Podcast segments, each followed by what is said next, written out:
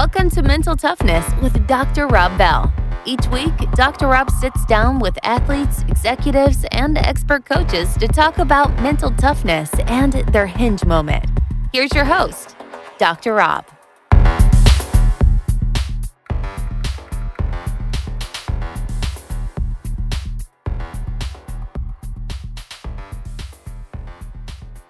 Now, now we play in the final in in Haifa. Amazing stadium, amazing atmosphere. We go up 1-0. We're, we're winning 1-0 up, up until the 87th minute, and they score on us.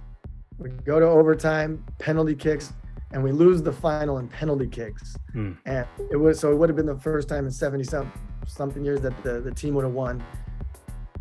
Super disappointed. Go into the last game of the season, still in second place, and we're playing the fourth place team. We end up losing that game and finishing in fourth. Only the top three teams in the league make Europa League uh, qualifying. Wow. So we get eliminated both from winning the final, all of the European competitions, and Chicago is still calling. And they say, we want you, we want you. And the Israeli team said, you know what? If you want to go, we'll let you go for free. So it was, they only wanted to keep me if we were going to be making the European tournaments. Folks, when I finished my 100 miler, I was happy to be done, but I wasn't finished. The reason why my legs weren't completely bonked from running was that I used PR lotion by Momentous. It simply eliminated any lactic acid buildup in my legs, and it's the best product I've ever used. Momentous is a leading nutrition and supplement company which works with over 150 professional and collegiate sports teams. No other company has the accolades of being awarded six innovation contracts from the Department of Defense for human performance. Since I started using PR Lotion, I now use their plant based protein, collagen peptides, and recovery formula. Look, if performing is important to you, do yourself a favor go to livemomentous.com. And for listening today, you get the best part a discount enter code DRB20 for 20% off your order. That's DRB and the number 20. LiveMomentous.com. Optimize, perform, and recover. LiveMomentous.com. So, our guest made his 200th Major League Soccer appearance this summer for Chicago Fire. He was drafted in 2006 by Chivas and was the MLS Rookie of the Year, two time MLS All Star. He played professionally for Liga MX, won the championship 2012. He's made 38 appearances for the U.S. national team, played in the 2010 World Cup. He also helped the USA win CONCACAF Gold in 2007 uh, our, our guests. I'm excited about this. It's been a while since we've had some soccer players on here, but uh, Johnny Bornstein, Johnny, man, thanks so much for for taking the time to join us, man. No, thank you, Dr. Rob.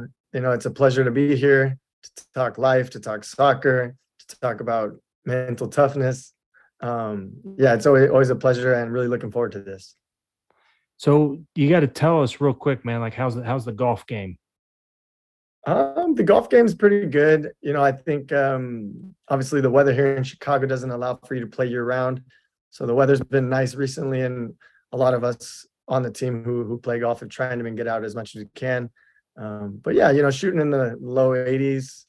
Um, every once in a while, I'll, I'll break 80 and, and get there in the 70s, but that's once in a blue moon.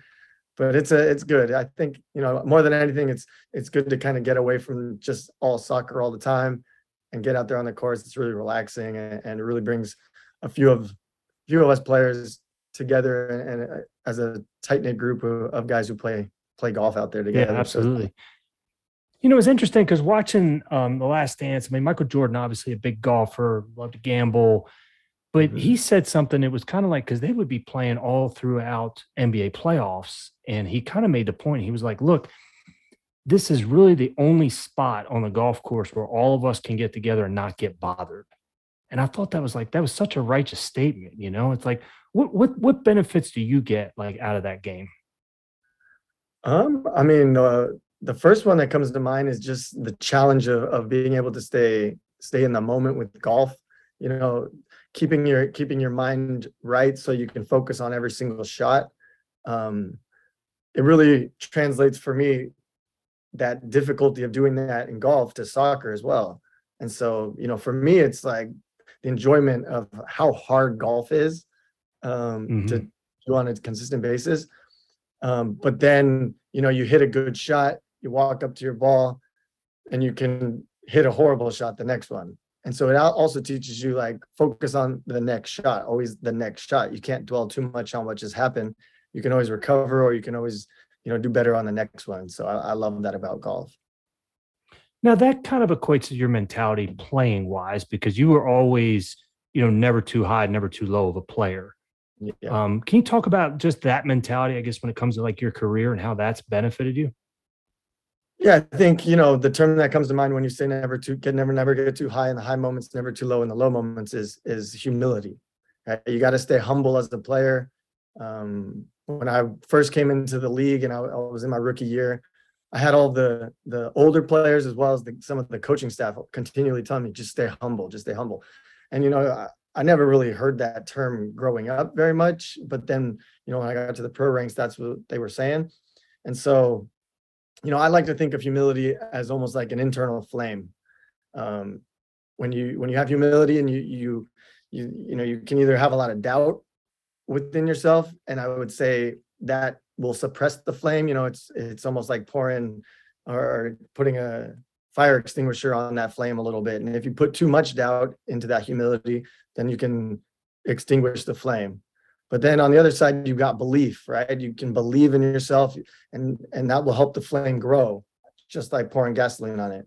But again, if you have too much belief, fire rages out of control and you know you can burn yourself to the ground. So I like to think of that humility as just finding that right balance of that internal flame, keeping it inside nice and good, and then you keep yourself kind of in a middle ground. And so that's that's how I've always approached it, at least for the later years of, of my career. Yeah, JB, I've um, have you trademarked that yet? Because I like that analogy a lot, man. It's solid. I, I literally just made it up. Well, created it um, Yeah. for, a, for a speech I did in front of uh, Arch Amenities Group. So I I really liked it. I, it came up. I think I was like I woke up in the middle of the night and I'm like, man, the internal flame. And so yeah, I haven't trademarked it yet, but I really like that idea as well. So, um, you know, as a junior, I mean, playing in the ranks, and then talk to us about that transition into college, and then how you made it to to UCLA. Yeah. So, um, I mean, growing up in my youth development, I never really was able to play on the best teams, and that was major- the majority of the reasoning behind that was because, you know, my my parents worked a lot, and so I had to stay local because I needed rides to get to practice, to the games, and so the majority of my coaches lived very close to me, and I played for the local club. Um, and so when I got my license, that's kind of when everything changed, and I went straight to the best team in Southern California, got a tryout, made the team. And, and, you know, it was like 35, 40 minutes away in Irvine, California. And so once I got to that team, it was still a little bit late in my development. So I wasn't being highly recruited uh, to a lot of colleges, you know, big D1 schools. And I, uh, I basically just went to a college night for Irvine Strikers and grabbed the book that was you know on the table it had every college coach um, their email their contact information and that night i went home sent emails to every single coach in southern california you know all the d1 schools some d2 schools. And unfortunately i only got one response from cal poly pomona. And so in that response they had also invited me to come see the school. I went met paul Caligiuri, who was coming uh, to that school to coach for the first year. And hmm we sat down and, and basically he asked me, what do you want to do with soccer? And I said, for the first time in my life, I want to play professionally. And he said, well, if you want to play professionally, we got to get you to UCLA. And when he told me that, I, it really just took me back. I mean, I was like, well, do you want me to come here or do you want me to go to UCLA? You know? And so it was Right. kind of, kind of first time in my life, I really realized you really need other people to kind of help you uh, get to where you want to go in your life very, very amazing person, Paul Caligiuri. You know, I, I still am very grateful to what, you know, how he helped me get to UCLA. So I had two really good seasons at, at Cal Poly Pomona, uh, freshman of the year, then, you know, one of the top players in, in the, the conference, the, my second year. And eventually I did make it to UCLA where I, you know, was able to, to kind of get again to the, to the better division one school and get seen a little bit more to then, to then realize my dream of, of going pro. hmm So you never had as a dream growing up to play professional soccer. It wasn't until you were in that room first time you said it. First, first time I said it, I never really considered it. Um, you know, maybe it was a little bit of that doubt that I just spoke about, not even considering myself like a professional tier player. Um, but growing up, soccer was just fun for me. It's just something I loved to do. It was my Right. my passion. And I never really considered, oh, I could do this for a job. And I knew that soccer could get me to get an education, you know, help me at least pay for the education. And so that was my goal the whole time was to go to school, play soccer, and get an education.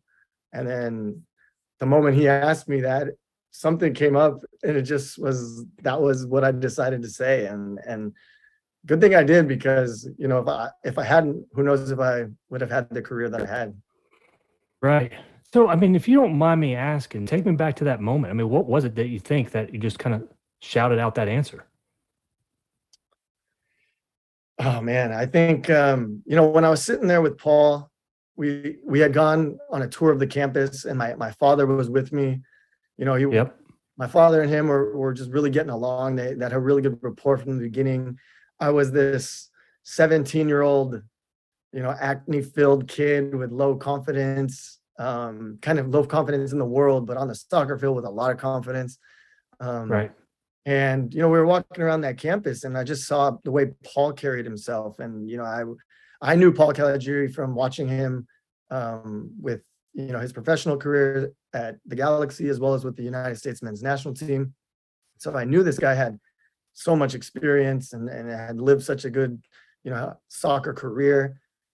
And so as I was walking with him, you know, I was just thinking, man, what what must it be like to play professionally and all that? And so when we got into his office after all of that, I was alone with him. He asked me that question. I think that must have just been on my mind when I was thinking, man, this guy played professionally. I can do that too.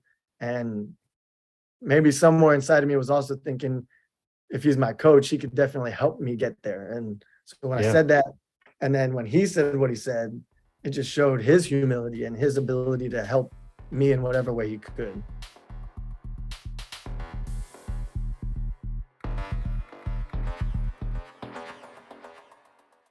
Hey, good looking. If you like this podcast and are already a badass, but it's all way too complicated, then visit our website, drrobbell.com, and schedule a call with us to help capture your very own hinge moment.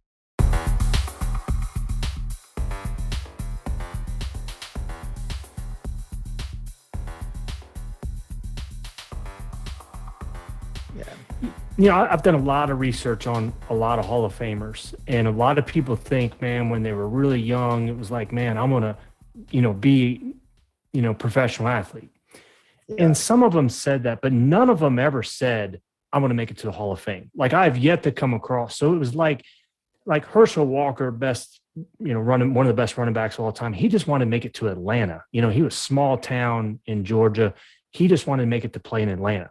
He ends up playing in Georgia. I mean, you know, uh, national championship. When, when you said that, and the next couple years, did that, um, how did that kind of change your mindset in terms of where you wanted to go in the game? Yeah. So after he told me that we got to get you to UCLA, that was then my next goal. Right. So I set that as the bar that I had to hit. And that whole rookie year, he would constantly remind me, you know, we're getting you to UCLA, we're getting you to UCLA. So I always had that, you know, on the on the back of my mind while I was training, preparing in the games. That was my that was my focus. You know, obviously do the best that I can do for my team. I we want to win. I want to be a leader within that group, win games, um, set that example. But then it was always that okay, well, I'm probably going to be leaving this as well, so that I can continue to to further develop. And Paul actually set up after my first my, my freshman season. He set up a scrimmage between you know I think I believe it was uh, Navy or Air Force. I can't remember one of those.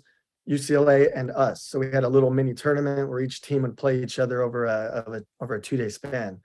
And the Mhm. first day we played, uh, I believe it was Air Force, and I remember UCLA was out there. The coach was in the stands. They were watching because they, we were going to be playing them the next day, and so I was just playing my heart out, playing so well. And I remember I got a ball sent over the top. I was playing forward at that time, um, and it kind of came over my shoulder, and I turned on the ball, and right as I went to kick it, the Air Force defender's foot was extended out, and I just smashed his foot with with my ankle. And I remember my ankle swelled up so much that I couldn't play in the game against UCLA the next day. Wow. And literally, Paul had set that whole thing up. Well, he never told anybody, but I kind of knew it was so that I could showcase my skills against UCLA. And I didn't even get to play in the game. And so then the coach had told Paul, he's like, Well, I saw him play against the, the Air Force, and I know what he can bring. I don't know if we're going to be able to bring him the, this year after his first season, but definitely after his second season. Um, and so then you know how life is things go out Yeah. of control they never go as planned.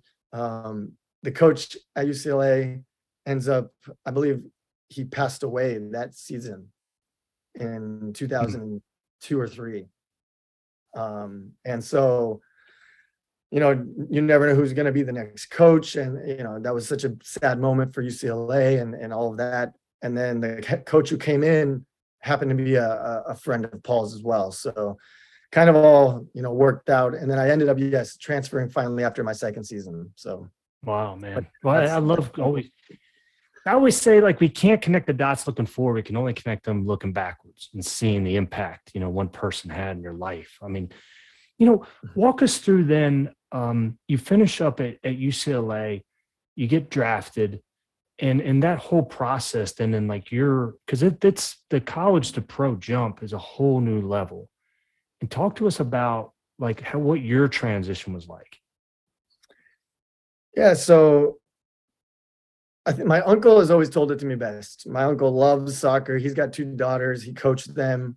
You know, we would always juggle our the ball in in his backyard whenever I came over. And they didn't play. My father or my uncle didn't play soccer growing up. So, but he's always told it to me best. He's like every level I've ever seen you play at, you always start as like one of the timid kind of players who's probably not up to the level, but very quickly you kind of adapt yourself up to where you have to be right and he said Hmm. you saw, saw it from your high school experience to to college going from d2 to d1 took a little while to get into your rhythm then you got drafted you know i was able to well first make the team for chivas usa and then become a starter for the first uh, for the first my first professional game and and actually change positions. And so Right. from a forward slash midfielder attacking player to a left fullback which i had never played in my in my career. So you know that ability to be adaptable i think is the is the biggest thing to be able to adjust to any circumstance or any change that that needs to take place in the moment. And that's something that i was able to do. And you know i think more than anything it's a it's a mindset thing of of not being afraid to take risks to grow and also just uh you know kind of being being lucky but i don't want to say lucky but being prepared for the moment always Right. i think they what was- say i think they say uh what the the five p's it's like plan preparation prevents or proper preparation prevents poor performance Yeah. Very That's- nice, that's, man. That's uh, that's another one that that's not mine, but I I love that those Yeah. five. What was it about your skill set, man, that would take you from, you know, forward and and midi to to a left back? Yeah, I, I you know, I think what I always thought was when when Bob Bradley asked me to play left fullback, you know, in my in my in my mind, I was saying, man, I've never played that before. I don't know if I'm gonna be able to do it. But what I told him was, yeah, you know, I, I've played forward my whole life. I I, I know what it I know what forwards are thinking, you know, attacking players are thinking. So I'll just turn it around in my head and and and now I'll defend against what I would normally try and do. And so that was the approach I took was okay, Yeah. it's gonna be super hard nosed, outwork, outrun every single forward, be you know hard in the tackles, and then at the same time, I'm gonna get forward as if I were an outside winger or a forward and and get crosses in and just find myself attacking. So that was the approach that I took, Yeah. and I, I think I, I feel like it worked out. Yeah. and no no problem then hustling back on defense either. Yeah, no, no, no. So one of my best qualities ever was that I was super fit. I was, you know, I had a good engine in me. I could on fitness tests in preseason, I was always first or second, depending on, you know, who was on the team at the time. So that going up and down, getting getting forward, coming back, that was always uh, a, a very strong quality of mine as well. So playing um, under Coach Bradley, what what were some of the things that stood out about you know him as a coach and, and your relationship and the things you've learned? Um, yeah, the thing that stood out most um, to me was how dedicated to the game he was. Um, you know, I never met a coach who was constantly studying film, not just on our team, but on the best teams in the world, trying to learn, you know, what is it about them, their trends, their intricacies that that make them the best team in the world. Because know, obviously they have a lot of good players on. Eh, Back in the day, it was AC Milan that he watched a lot. Uh, going forward, it was a little bit of Barcelona. Um, and nowadays, you could probably watch Real Madrid or, or Bayern Munich to or Man City to find those similar qualities, right? So he was always watching the best to see what they were doing and trying to implement them into his own team, right? And so he obviously knew his his his player pool wasn't something of what AC Milan had, but he was able to adapt it to his the players he did have, um, and that really always impressed me about him, Yeah. both with Chivas and then also with the national team. hmm Yeah. When when you were done with Chivas and then you started playing internationally, what was that? What was that transition like for you? Yeah, I would say that was probably the hardest transition I've ever had in my life. Um, that one definitely took me a while to get adjusted to. You know, I was going from a, a from from a country that you know I I was comfortable in. I was I speak the language. I grew up here. I I know a lot of people. I um you know my family was here, and I left to go to Monterrey, Mexico, where I didn't speak Spanish. I was hoping, you know, there would have been more English, different culture, new teammates. Um, and within that culture, soccer is is king in Mexico, right? Mhm. Unfortunately, they say in the United States it's not. So the pressure was a lot lower in the United States.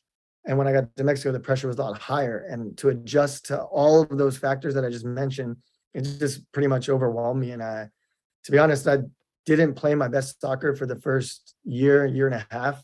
Um, Can I ask a question? yeah, I don't want to interrupt with the flow, but not speaking that language, how did you like feel that pressure? Was it just from the crowds and everybody going nuts all the time? Or like how did Yeah, you I mean, internalize that?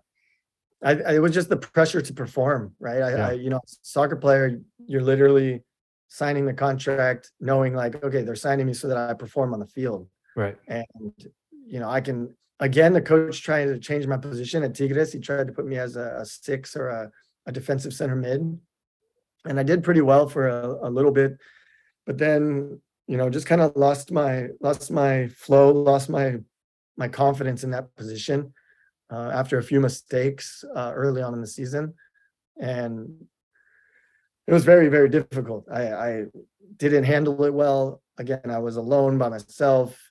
You know, there's so many reasons, and the biggest reason was I was blaming it on everybody else. Instead of taking accountability for it myself, I was saying, "Ah, the coach is not playing me for this, this, and this because I don't speak the language or because I'm I'm not fitting into the team." But really, it was all on me. And you know, it took about three years to really, really nail that down. That I'm the only one who's going to get me out of the situation. I'm the only one responsible for all of all of this. And you know, I can count the number of times I played in games on two hands for three years at Tigres. Really?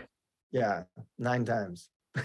so not coming so coming from being a, a pure starter at Chivas USA, earning my spot on the national team, playing in the World Cup as a starter, you know, to then go and only play nine games in in in three years, it was a pretty pretty difficult situation to handle. And so I was it was tough. That's why I say, man, it was the hardest transition for me because it took a long time for me to get adjusted and then earn my my way back even into the sport. So that was tough.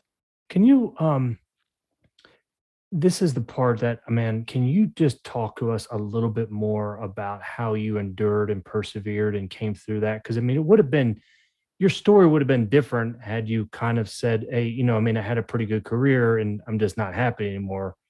What what was it about you and, and how did you, you know, overcome that?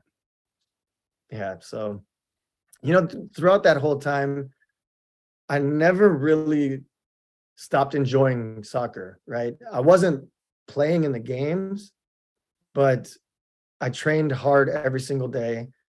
I, I still felt like I was part of the team, even though, you know, I wasn't I wasn't playing that Right. much. Um, for for the majority of that time, I was always healthy and ready to go, just never given the opportunity. And so a part of me always thought as well, like, well, I'm just not in the decisions of the coaching staff, right? Like the coach is just isn't putting me in putting me into play, which went along with my negative thinking of oh, the coach's fault at that time. Um, but in reality, you know, I could have done more to have created a, a, another image in the coach's mind to get me on the field. But so that was the thing. I I just never gave up. I just it never even crossed my mind that this is not fun anymore. I'm uh, you know I'm not enjoying at least training and, and practicing and, and uh, all of that.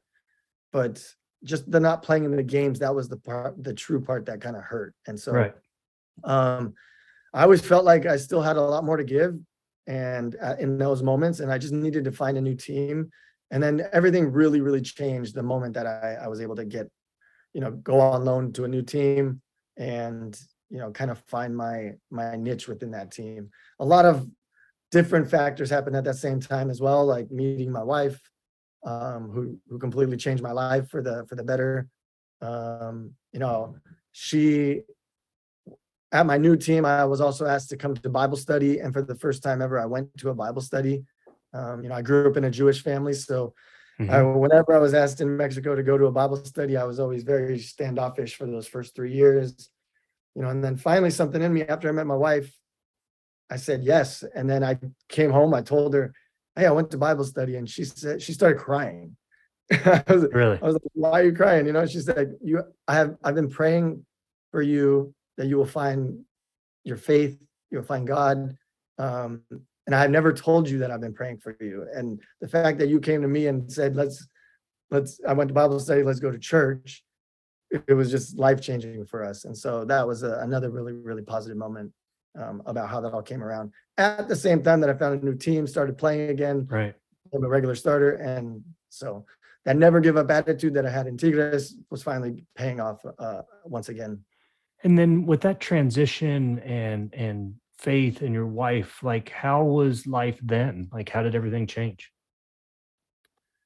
So if I were to, you know, characterize it as the three, so first five years professional, living the dream, starter, national team, go to Mexico, three years, kind of a nightmare. Mhm. where not playing at all, struggling to just, you know, stay afloat within the team. Um, and then transition that to meeting my wife, finding my faith, kind of revamping my career in soccer. Yet again, like a, another dream, but even better because I had a I had a support system there, someone who was really just behind me, pushing me up, lifting me up. Um, and yeah, creating a family with her just made everything that much more special. Someone to actually share personally with, uh, you know, my career, my life, her career, her life, and and grow together. That was that was probably the most important thing, and it, it definitely, I think, was you know the best thing to happen to me.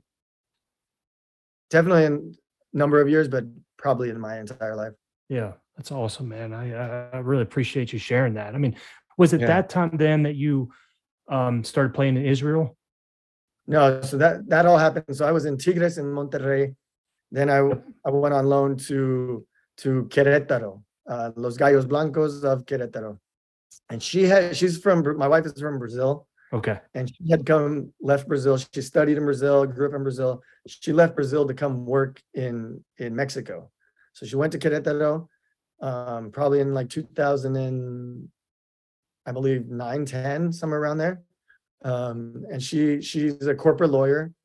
She eventually was working at Deloitte, the the law firm, Mhm. uh, accounting firm, and she realized I can go out on my own and do this instead of making other people a lot of money and I'm doing all the work, right? So she- so she took a chance on herself. She left, and that was kind of the exact moment that we met.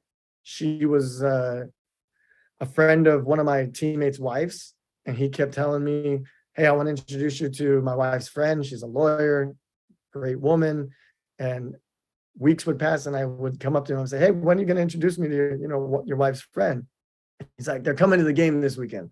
Let's, uh, I'll, I'll introduce you then." And so, unfortunately, I was hurt at that that during that game. And so, well, not unfortunately, fortunately, I was hurt actually because I was up in the suite with my assistant coach watching the game, and she and my wife's friend were sitting in the suite behind us. I didn't know it was them, but I kind of connected the dots. And so I said to my assistant coach, I'm going to sit up here with, you know, behind them. And I started talking to them. My friends were there. We were all talking and, you know, things just kept going. And we- through that conversation, you know, I asked her to, to go out to lunch the next day and we did. We went to lunch, we went bowling and then, you know, we were inseparable ever since then. So Yeah. it that was during the time when I had arrived at Querétaro, right when I was arriving, and then my next four and a half years at Querétaro, well, we were together, had our had our we got married, had our kids, um, and yeah, then we went to Israel. So Yeah. Talk to us about, and I love that story, man, because it's fantastic. I mean, because who knows, right? If you weren't injured at that point, Mhm. you might have gotten in the game that day, right? And I mean, it might not have connected. So I mean, that's that's what I always talk about those those hinge moments. I mean, it's it's fantastic, man. yeah, you know, and you made me think of a, another moment that was a hinge moment at that exact time because I was getting injured a lot toward between 2013 and 2014. I um, yeah, and at that same time, my dad was also battling cancer. He was battling esophageal cancer, and he was deteriorating back home, and I wasn't present with him. And Mhm. so I really feel like that hit what he was going through was affecting me uh, both on the field and off the field. And I was getting injured, injuries that I'd never even considered before, never even had pains in those areas of my body before. And so at the same time I met my wife, my dad calls and they say, You need to come home. It's, it's pretty bad. So he was in the hospital. My team at Querétaro actually uh, let me go for two weeks. They said, take as much time as you need. So I was actually with my dad for his last two weeks of his life. But the moment after my dad passed away and through talking with him, um, it really just kind of freed me, right? And so I knock on wood, I'm gonna knock on wood right here. I haven't been injured since my dad passed away and I arrived back in Querétaro and my wife and I decided, you know, we we decided, okay, it's time let's move let's let's take this relationship to the next step and and decide to to create our life together so that hinge moment of unfortunately my dad passing away being injured meeting my wife they're you know there's they're very all connected and you can look at them as negatives or positives but for me they're all positive although they seem negative um because it, it allowed me to continue my life going forward even stronger Yeah. And your yeah. experience then playing in Israel. Talk to us about that part. Um, so Israel was, if you can compare the transition of me going from United States to Mexico as extremely hard to a new country, new culture, being alone. A lot of those same factors are in there with the transition from Mexico to Israel. But the the biggest one is that I was with my wife and my two daughters. Right. And so it made it so easy because we were going there as a, a family. I knew what I was there to do. Um, I was there to to play soccer, take care of my family, um, enjoy the culture, learn the language, learn everything. And I just accepted it with open arms. Maybe because I already had learned everything that I, I learned about transitions going from the United States to Mexico and how difficult it was. And I knew what I didn't need to do and what I what I really needed to do. And What, so what, what would be an example of that? um, so when I got to Mexico, I was I wanted to get like a, a super nice car and a, a new nice house because I was going to be on my own, right? And so none of that really mattered. It was just find a good apartment in a good area.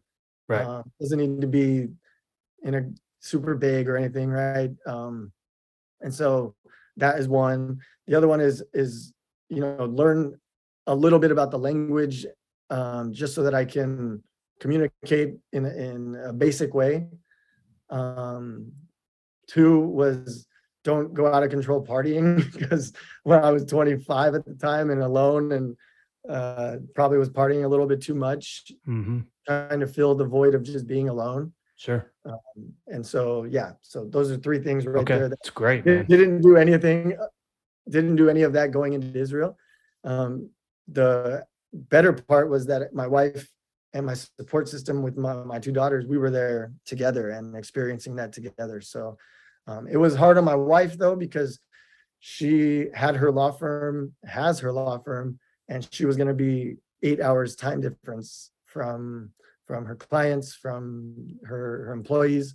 And so it was very, very difficult on her to start her day at five o'clock in the afternoon and they're just starting in Mexico, right? So um it wasn't Yeah. easy for us, but and I can't speak for her, but for me, the transition was was so much easier than the previous transitions I'd had in my life. And it turned out to be really good, our experience there for one year. Yeah. And then when you get the call, man, come back to the US. Mm-hmm. I mean, that would have had to been, I mean, prayers answered when it comes to that. I mean, walk walk us through. I mean, how that was for you. Yeah, so you know, I was thir- I was what 34 at the at the time. Still a young man. Yeah, still a young man, right? And Yeah. my my at that kind of the later years 32 34 my biggest thing has always just been continuing to play and, and getting that contract. Yeah. and my wife was is is on board with that uh, in terms of wherever it needs to be as long as we continue to play as long as you can it's your passion. Um and so you know i get that call to go to chicago in january actually of 2018 um 2019 sorry. And at that moment, my team in Israel were battling for the the state cup or the the Open Cup, pretty much like the U.S. Open Cup, but the mm-hmm. Israeli Cup, and we're in second place in the league. And Maccabi Netanya hadn't been to to to like a Europa League qualifying or a, a European tournament in I think 30 something years, 40 years. They hadn't won the cup in 70 years, I believe. And so somewhere it was either 47 or 74, I can't remember, but in a long time, right? Yeah. And so we were we were in January, we were still in both of those tournaments competing to to to be one of the top teams. And so when I get the call in January, Maccabi Netanya says, "There's no way we're letting you go at all. No way. It's it's over." And I spoke with the coach in Chicago, and I um, Veljko Paunovic at the time. I told him, "Look, the team's not going to let me go, so I'm sorry." Right. Fast forward to May, we make it to the finals of the Cup in Israel. We're still in second place, and Chicago is still calling. Like we want him, and the team says, "No, we're not letting him go." May, whatever, May, middle of May, we've got the final. We're, we got two games left in the season, and this is a like dream season for the club. Right. Okay, now, now we play in the final in in Haifa. Amazing stadium, amazing atmosphere. We go up 1-0. We're we're winning 1-0 up, up until the 87th minute, and they score on us. We go to overtime, penalty kicks, and we lose the final in penalty kicks. Hmm. And it was so it would have been the first time in 70 some something years that the, the team would have won. Super disappointed. Go into the last game of the season, still in second place, and we're playing the fourth place team. We end up losing that game and finishing in fourth. Only the top three teams in the league make Europa League uh, qualifying. Wow. So we get eliminated both from winning the final all of the European competitions, and Chicago is still calling. And they say, "We want you, we want you." And it, the Israeli team said, "You know what? If you want to go, we'll let you go for free." So it was they only wanted to keep me if we were going to be making the European tournaments. Yeah. And unfortunately, that's how that all worked out. And my wife and I decided, yeah, let's get back on the same time zone as Mexico, and we came to Chicago. Yeah. And It's amazing, man. Yeah, so A lot of hinge moments in your story, life. but I hope you enjoyed that.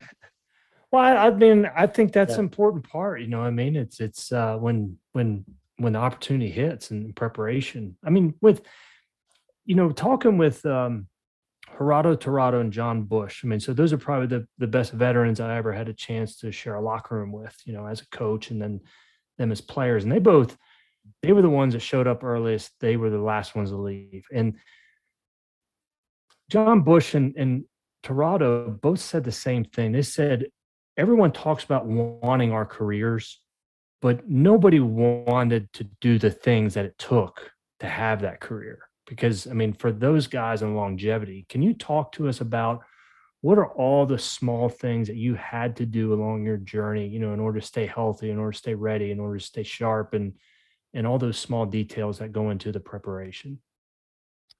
Yeah, first I will say those both those players are role models for me when I, you know, a little bit older than I am, had great careers.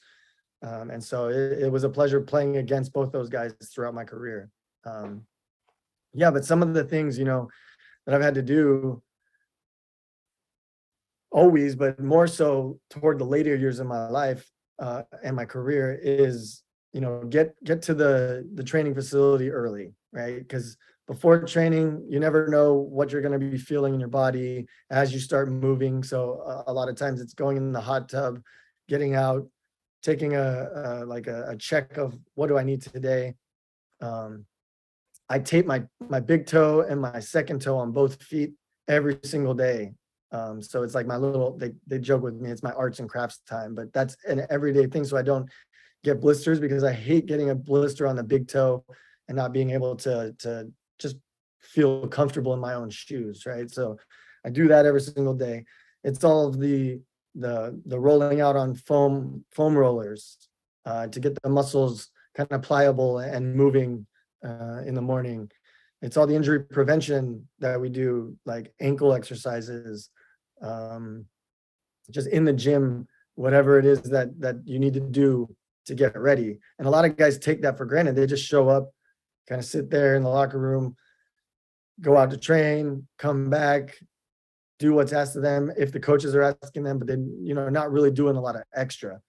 And all the guys who do extra are the ones who who who you can see are, are going places within with when within their career. And so I've always tried to do that. Go be in the gym, work extremely hard on the field, um, and all the the little little things to keep myself to keep myself ready. Get get massage, get treatment. Even though early in my career I didn't really feel like I needed treatment, and even the older players are like, "Why are you in here? Get out of here! get out of the treatment room." But I think that mentality's changed, and I think all players, if you're feeling a little bit of something, you should get treatment for it, um, just to keep yourself at peak performance. Um, and so yeah, those are some of the things that on a daily basis you have to be doing. What were some of the things mentally you did to prepare?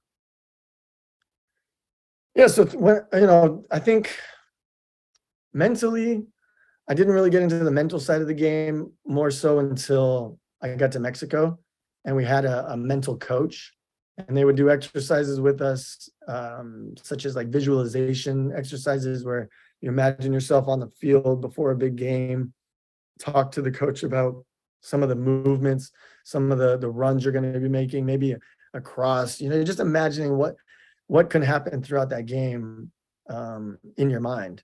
And so when I started doing that, I, you know, I found the games that I did that beforehand. I, I, you know, i went into that game with a lot of confidence and I played well. And who knows if it was because of that or other preparational tools that we do, but that was my first taste of kind of using mental toughness as as a as a tool to to play physically in the game. Um, and then going forward from there, you know, I started to do some meditation where I, you know, this was before they had the Headspace app, but I would do it before a game, just lay in bed, put on find on YouTube like a, a motivating musical something and just Mhm. lay there for 15 minutes, just letting the thoughts come and whatever happened, happen, relaxation slash motive, you know, mental motivation. And so did some of that as well. I feel like that really helps. Um, the Headspace app now, you know, I use that quite a bit, especially in preseason where I feel like I've come off some time where I haven't been dedicating my mind to the game. And I really need to just kind of put myself in the right, in the right frame of mind. Uh, I use that quite a bit. Um, but I've always considered myself like a strong mental player who can stay focused and concentrated in the right moments. You know, we use the term tuned in uh, on the field, like stay tuned in, stay tuned in, because you never want to get distracted on the field. Um, and so I've always considered myself a, a strong mental guy in that that respect, able to push through like when I'm tired, find that second wind, uh, and a fitness test. I want to quit, but I just keep going for some reason, and that that I felt like I was always strong in that re- Yeah. How well have you gotten over the years of just getting over mistakes or bad games? Yeah, so I think with the maturation of of my career, you know, at the beginning, those mistakes really, really hurt me. I mean, they would just knock my confidence out, you know, out the water or out the out the window, and it was tough to get it back. Um, at that same time, like in the middle of my career, this is when social media started to come about. And so you'd make a mistake with the national team and you would get crushed by fans online. Twitter, anyone can say what they want and they would say very bad things. And I would be reading these things and it would really affect me. Um, and then that kind of happened in Mexico as well with the pressure of wanting to perform and the fans and the press being a, a lot, a lot even more intense than the United States. And so I did let those things get to me for for quite some time. But then I kind of just got to a point where it was like, you know what? The only people who really matter within my circle are my family members, my teammates, the coaching staff, you know, the upper management within the club and the, everyone in the organization. Because they're the ones who see me on a daily basis, putting in the work, putting in the putting in the effort, all the preparation I'm doing to go out there and do my best. And just because I make one mistake on the field doesn't mean that I'm a bad person or I'm a bad player. And everyone knows that what I put in on a daily basis, and that's all that matters. You know, and so sometimes mistakes happen. And now, now that I'm an older player, that's the approach I take. And you know, I've made a bad mistake in our last game against Montreal in Montreal, actually two really bad mistakes. And you know, no one even said anything to me from my entire team. And I felt like I took the accountability, the responsibility but they were bad. We prob- probably lost the game because of them, and I felt horrible. And you know, I, I was also playing in a different position than I'd ever played. I haven't. I played in the defensive center mid, the same one I played in Tigres, and the same one I didn't play very well at. So I Right, right. took on this challenge, thinking, you know, I'm a better player because of all of those experiences. And I started the game well. I was doing well, and then all of a sudden, just one bad mistake, boom.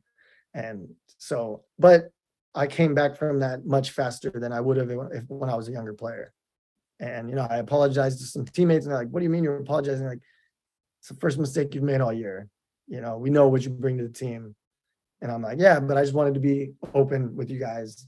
And and so yeah, so the growth of that, yes, the mistakes hurt a lot when I was younger, but now it's you know, people need to realize we're all human beings. We're gonna make mistakes. I think it's more important how you bounce back. Next play, what happens next?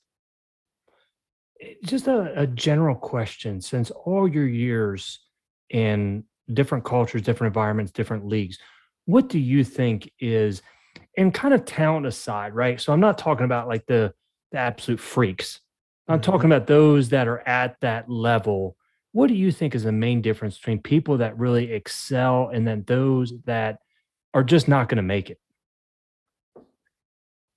Yeah, I mean, I, that's a tough question because I always felt like I was going to be one of the players who didn't make it based on that I wasn't as talented as some of my, you know, teammates growing up. I saw that the way they handled the ball, the way they the way they just ran on the field, their strength, their ability to control the ball, everything. They were much more talented than I was. Um, and you know, they didn't end up making it. And then you had me over here who I always felt my heart, my best quality was my ability to work hard and stay like gritty and driven and um, just accept any challenges uh, as a like, okay, I'll do it. I'll do my best. You know, and, and what Yep. it wasn't more like, oh, I'm so talented that I I can do whatever I want out there.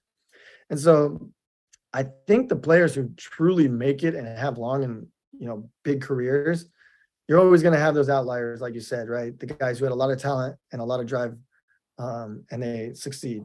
But I think the guys who have that grit and drive, and not so much talent, continually get better throughout their careers, um, and kind of solidify themselves as a guy you can depend upon, trust, and count on when when uh, the you know the the moments are hitting the fan or Yeah. or whatever. You know, whenever you need them, they're there to play well. So I think that's the key. I think you got to have some talent, obviously, but you got to have that drive, that inner drive to just get better and succeed every single day.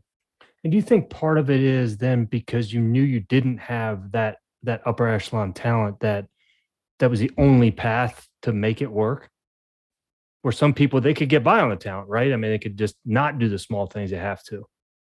Yeah, no, I, I think you said it best. That is the exact reason. I think that was my my way of compensating for my lack of talent Yeah. was, you know, being the guy who was going to work harder than everybody else. Because that's what separated me. I always say you got to be a top five player every single day. My coach um, from the Irvine Strikers, Don Ebert, he's actually the one who said that, but it, it stuck with me because, you know, the coach has 20 something players that he needs to worry about. 11 are going to be starters, but every day in training, you know, he's only thinking about, oh, who was the best in training today? So you got to be in that. He's thinking about who's the best and then obviously who was the worst. Like, why is this player always, you know, making mistakes, making our life so much harder? What, you know, and so you need to be that top five player every single day in training, in the games to set yourself apart from everybody else.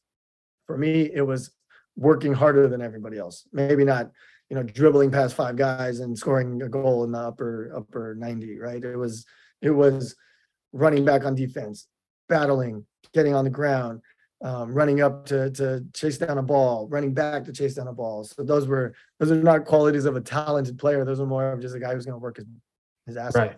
And and even I mean, is it even as simple as just you know making clean passes and then just being off the ball the best you can? Yeah, yeah, yeah, for sure. That I think I've always been a simple player. Um, I think that you know the more simple players you have on the field, you know, connecting the ball, connecting the plays. Um, yeah, I think coaches really look look for that as well as a quality of a player. You know, guys who are not overcomplicating things, maybe take risks uh, every once in a while, but in the right moment, and someone who is going to be spacing himself well on the field as well, getting Yeah. forward, getting back, making runs, creating diversions, things like that. So it's all the mind game of the of the, mental side, the mind Right. intelligence game, soccer IQ game of, of of soccer. in in terms of that with the soccer IQ, I mean, what is it now? I mean, how do you approach the game now as opposed that's different from, you know, when you first came in the league? I mean, every I think it's pretty similar for for a lot of players when they come into the league. Um, you know, you got that like eagerness of a of a rookie. You want to you want to show well, so you you run around a lot, like with your almost like a chicken with his head cut off, right? You just run around all over the place, trying to break up plays, make plays.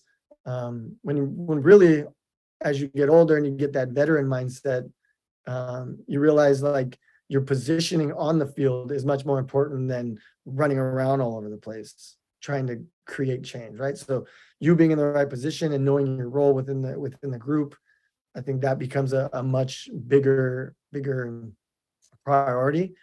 And then as you get older as well you know when i'm younger you're they they probably allow you to to make mistakes and learn and, and are teaching you and things like that. And as you get older you kind of transition into the role of now you are doing that to the younger players right? You're you're you're, you're being a lot more vocal. You're being a much bigger or have a bigger role of leadership on the team. And so you know as as a young player you're just trying to learn and learn everything trying to internalize it and then as you get older you have that experience and you need to be helping the younger guys so i you know it's a, it's a big big flow from I say like the eagerness of a of a rookie to the to the vet and maintain the vet mindset of a of a of a veteran. Yeah. So one thing I'm always kind of fascinated about is like when it comes to parents of like young academy players and Mhm. I always kind of make the joke, but no one ever has an ugly baby, right? Everyone's baby is the cutest ever. And but Oh, you know, those those that have like the talents, what's the what's the message that you think parents need to hear if they have a player though that that's talented and and wants it? I mean, as a uh, from the parent side of things, I think you got to just support your kids in anything they want to do, right? And so if you've got a kid who's also showing promise as talented, hardworking, you got to do whatever you need to do as a parent to then nurture that as well, right? So if if they're in the academy system, I I, I mean it's tough to say, but you probably just got to let the kid go into those academies and learn from the coaching staff that is being provided and everything unless you yourself are a are a very high level soccer mind and things like that you can be helping them because you know i feel like my the best thing my dad did for me was just say like you know what i coached you those first couple of years you're way past my level go and he just came and supported me he was in the stands and he never said anything from the sidelines so i was able to just be me and he never tried to control what I wanted with soccer or anything. He just was there to support me. So I don't think there's much that we can do as parents other than support them. That's Yeah. it. Well, I hope you don't mind me asking that question too, man, because I'm always kind of fascinated by the journey and the the role sometimes that parents put themselves in when it's, you know, like you said, it's being about letting them go and do their own journey. Mhm, exactly. So I think that's all I know. That's what Yeah. my dad did. It, it, it, I'm here doing this. So um, yeah, no other advice other than that. Yeah, let, let him go. It's gonna be fun, man, when you're when your kids getting a little bit older and then seeing the uh the fourth grade soccer dad going absolutely nuts on the sideline. I know. I can't wait. I can't Yeah. wait for that to happen. See if I take my own advice in this moment to my future self in whatever. Thing, thing is, is you've got you've got you've got street cred, so I mean they'll they'll defer to you pretty quick when when they see, oh, okay, well maybe he knows what he's talking about. Yeah, it's good. Yeah. Hey, No, question. I've, you know, I've Yeah, always one of my um, one of- our team administrator. He was a, a basketball coach for for high school boys, and it it always stuck with me what he said. He said, you know, the parents would would come over and yell at uh, to the to their teammates, or I'm sorry, to their kids on the on the court, and all this stuff, and then they'd come up to him after the game like, why isn't my kid playing anymore? Like more than this, you know, why he's so much better, and the my team administrator Alex, he just said, you know, like you want to see why your kid is not playing more, come to practice. Come to practice and and see why your kid's not playing more, right? And the dad never said anything after that. You know, they like a lot of times we as parents will just go to the games and we want Right. to see the best for our kids, but they're not there for the entire process, right? So that's that's why I say let them go because in that process of training and preparing and being with the coaches, being with those teammates and everything, that's where they're really like learning and that's where they're really gaining their time to then play in the games.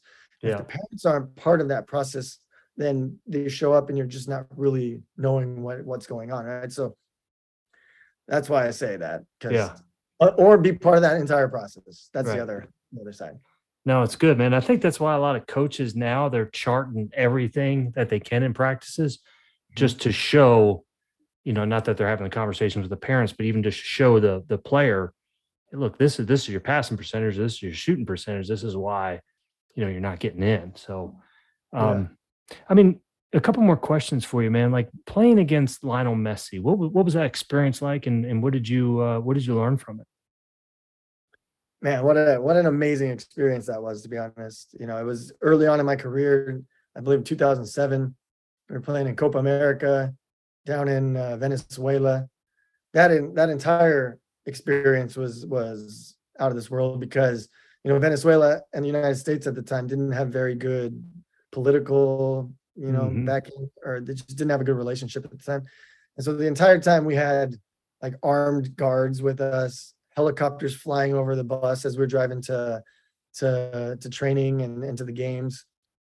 And so this we felt important, you know, like I felt like, wow, what, I feel important down here in Venezuela, you know, with all this protection. And so then we go into the game and the, the stadium was rocking. I mean, we're in South America, my first time in South America. Um, very, you know, different climate, different fans, just different everything. The stadium was set up in a way where, you know, fans were kind of separated from us from by by fences and things. And I'm like, wow, this is what's going on. And then to know that I'm going to be guarding Lionel Messi, who's one of the best up and coming players in the world. Uh, I just said, you know, I'm going to shut this guy down. That's what I said. I said I'm going to run. I'm going to just get stuck in on him. I'm not going to let him give him time to to to dribble around and find passes and things like that. And so that was what I tried to do. I tried to be close to him. Um, you know, not so close that he could just run in behind me, but I knew when he receives the ball, if he gets going, no one's stopping him. So that was my idea. Just try and stop him as quickly as possible. And you know, I personally think I did a, a, a pretty good job with him. Um, you know, second half he did switch sides to the other side of the field, um, and you know, unfortunately we end up losing that game. But yeah, great experience. I can say I, I guarded one of the one of the best in the world. You made him switch sides of the field. I don't know that I can say I made him, but he just he did switch sides. So what I hear from this story, man, is that you know he didn't want to go up against you anymore, so he asked coach to put him on the other side to stay away from that JB guy. If you read it that way, I, yeah, I, I, I mean that's what I, am hearing.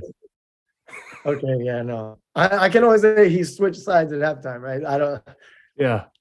And all the, I mean, it was it was good. I, I, I thought I had a good game, good defensive game, um, and you know it was a it was a great experience. Yeah, no, I, I love it, JB. I mean, even in the interview, man, the people that are listening, um, I mean, they they listen because of the mental toughness, because the athletes and coaches that they come across. So I know that they're going to be here even from this, man, the the humility that's coming from you. So I mean, it. Uh, um, my my last question, man, is like, what question should I be asking that that I'm not asking? Um, I mean, you've asked some really great questions to spur a lot of great ideas. Uh, I've never been the good one at asking questions, and I think that's always been my problem. So, um, you know, to be honest, I think you did it. You're doing an amazing job. You've you've got a lot of experience in this as well, and I think you put me on the spot there. I can't come up with any any type questions that you should be asking. Um, yeah, no, you're doing great. Want to listen to your favorite music, but you're sick of all the commercial interruptions and negative news today? Tune in to KuCoRadio.com. Music for your mindset. We're a commercial free online radio station playing nothing but hits. Our free iOS and Android apps are available for download at KuCoRadio.com. I know you have a couple years. Your goal is to play till you're 40. What's the transition after that look like for you? Um, you know, I uh, I started to do a little bit of a little bit of preparation for that moment. Um, I could see myself going a, a few different directions. Um, you know, I, obviously I, the main thing from all that is I want to stay in soccer. Uh, you know, I, I it's been my passion since I was three years old. You know, just sport in general. But um, I did prepare this last year. I, you know, I did my B license for the United States soccer coaching, um, and so that was an amazing experience. I wanted to get that under my belt just to kind of see what it was like uh, I was a, a, volunteer assistant at Northwestern, so I got to, to experience a little bit of the college game, as well as you know I live within the the pro game, but not coaching, but playing. Um, and so, I think coaching could be a, a, a very interesting avenue for me after. Um, I do really find the business side of the, the sport very interesting as well. So something with you know the sporting director or uh, technical director or anything within in, in the game on the business side. Um, also seems interesting to me. Um, and then we'll see. I, I, you know, I, like you said, I just want to play till I'm till I'm I'm 40. I think that would be a great number to be able to say as a field player you made it to. And then also, you know, sharing my story. I think that could be another another avenue that um, you know allows me to to kind of help the future generations do better and start from better starting points than I did when I was their ages. Mhm. So I Absolutely, man. anything I can do to give back to the sport, that's what I'm gonna try and do. Johnny, man, thanks so much again for uh, for really taking the time and and contributing to the podcast, and uh, just really appreciate you, man. Thanks so much. Oh, thank you so much. Thank you for the amazing questions, taking me on this journey, uh, you know, of my life. Pretty much, you, took me pretty much from the beginning to the end, and uh, you know, it was a it was great talking with you. I really appreciate it. Really appreciate the opportunity to be here with you. And Thanks, brother. yeah, thank you to all the fans out there too.